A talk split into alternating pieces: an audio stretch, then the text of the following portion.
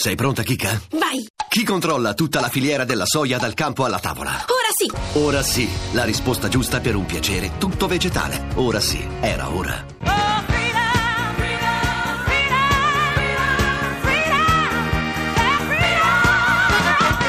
Vittoria, le donne, le sfide.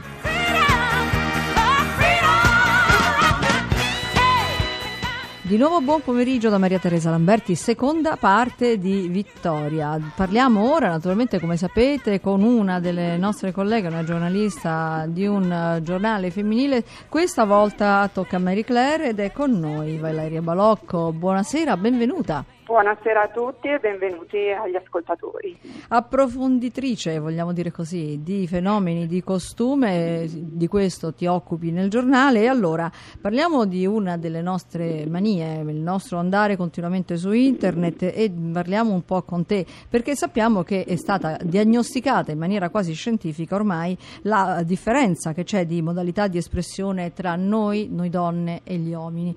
Mm, tutto questo appunto è anche frutto di una ricerca ricerca. Spiegaci raccontaci un po' che cosa è stato scoperto. Allora, è assolutamente vero quello che si dice che le donne vengono da Venere e gli uomini vengono da Marte. Questa codifica che noi abbiamo sempre usato si traduce poi sui social.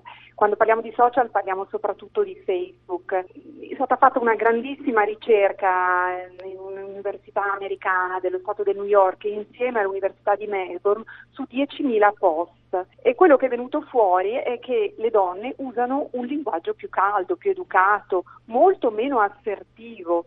Usano parole come meraviglioso, felice, compleanno, bebè, grazie, sono gentili, educate, mentre gli uomini sono molto più assertivi usano espressioni che riguardano il denaro, il lavoro, la politica, lo sport. Mm-hmm. Tutto questo va proprio a significare che gli uomini appunto vengono da Marte e le donne vengono da Venere.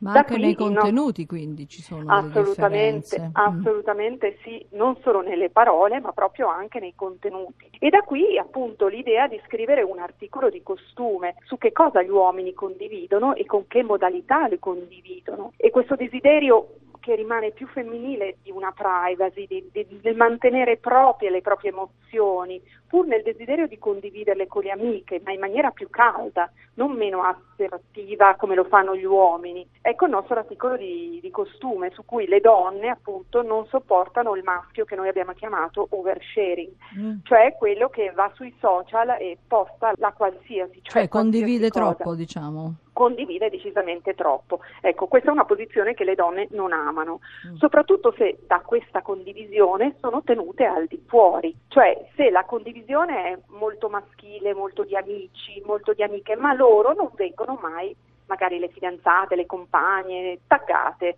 Ecco, cioè non sono presenti, non sono citate non neanche sono citate. con un tag, Ass- certo. Assolutamente, mm-hmm. assolutamente. E fa un ecco. po' però in, in, contraddizione col fatto che le donne condividano meno, magari però si risentono se non sono poi considerate nel corso delle chat?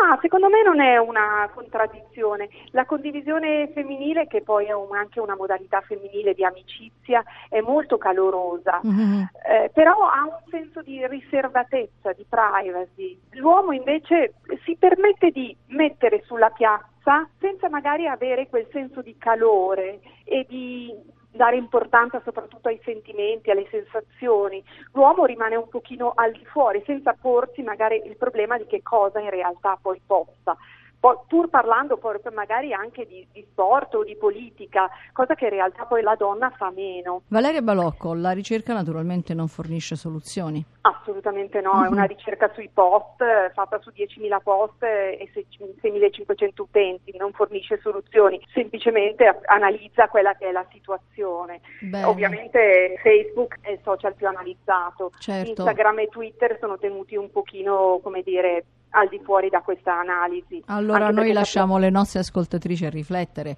su questi dati che tu ci hai rivelato. Grazie, grazie di essere stata con noi. E ora naturalmente è il momento di dare il benvenuto a Maria Grazia Putini che ci apre un'altra pagina dedicata all'attualità. Buonasera Maria Grazia. Maria Teresa carissima, oggi pomeriggio torniamo indietro di migliaia di anni e lo facciamo grazie al teatro, incontrando una protagonista di uno dei drammi antichi che compongono il bel cartellone di quest'anno al Teatro Greco di Siracusa. Il teatro si trova nel Parco archeologico della Neapoli, risale al V secolo a.C., è uno spazio immenso, pieno di echi, di emozioni che in questi millenni le tragedie greche hanno raccontato. Noi siamo onorati di avere al telefono Isa Danieli. Lei è in scena con le Fenice di Euripide Euripide. Eh, che tipo sì. di spettacolo è? Di che cosa parla? Ma parla di queste donne che praticamente vengono sbattute via dalla loro terra e arrivano a Tebe come migranti praticamente, non sanno che fare. Diciamo che è molto vicino al momento che stiamo vivendo adesso. Come si fa a comunicare un'emozione piccola, dolente e farla arrivare fino all'ultimo spettatore, al di là del problema dell'amplificazione della voce? Come fa un'attrice eh, a raccontare questo? Quando mi sono vista davanti davanti questo teatro pieno di gente, che è una cosa che veramente, a parte che è magica, perché improvvisamente comincia lo spettacolo,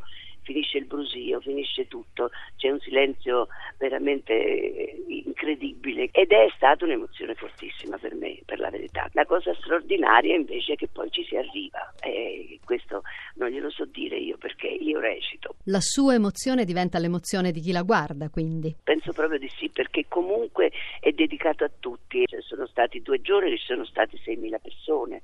Non è una cosa tanto facile da gestire però eh, sono bravi anche loro, eh, che in silenzio ascoltano è una cosa che credo questa non morirà mai. Dunque, secondo lei, Isa Danieli, anche oggi, nel nostro tempo così televisivo, il teatro classico può avere un ruolo? Dipende moltissimo, credo, anche dal regista Valerio Binasco. Ha tentato di portare al pubblico una cosa in più, cioè alcune modernità all'interno di questo spettacolo che possa arrivare anche ai più giovani, perché il nostro spettacolo non fa parte di come magari si facevano tantissimi anni fa, nel 46, nel 47, nel 48, erano delle cose eh, grandi, con cavalli, con costumi straordinari, eh, e fuoco, e questo e quell'altro, insomma voglio dire, noi tutto questo non ce l'abbiamo quello che eh, portiamo veramente al pubblico, portiamo la verità. Bisogna stare molto vicino al pubblico, cercare di capirlo e di portare questo che è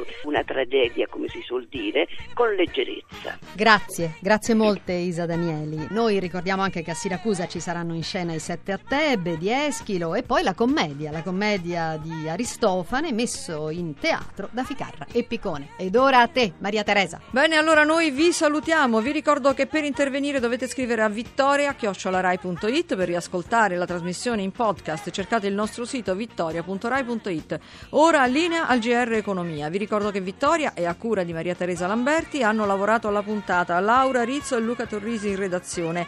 Per l'organizzazione Rita Mari, la regia è di Massimo Quaglio. E noi ci sentiamo domani, naturalmente, dopo il giornale radio delle 17. Buona serata da Maria Teresa Lamberti.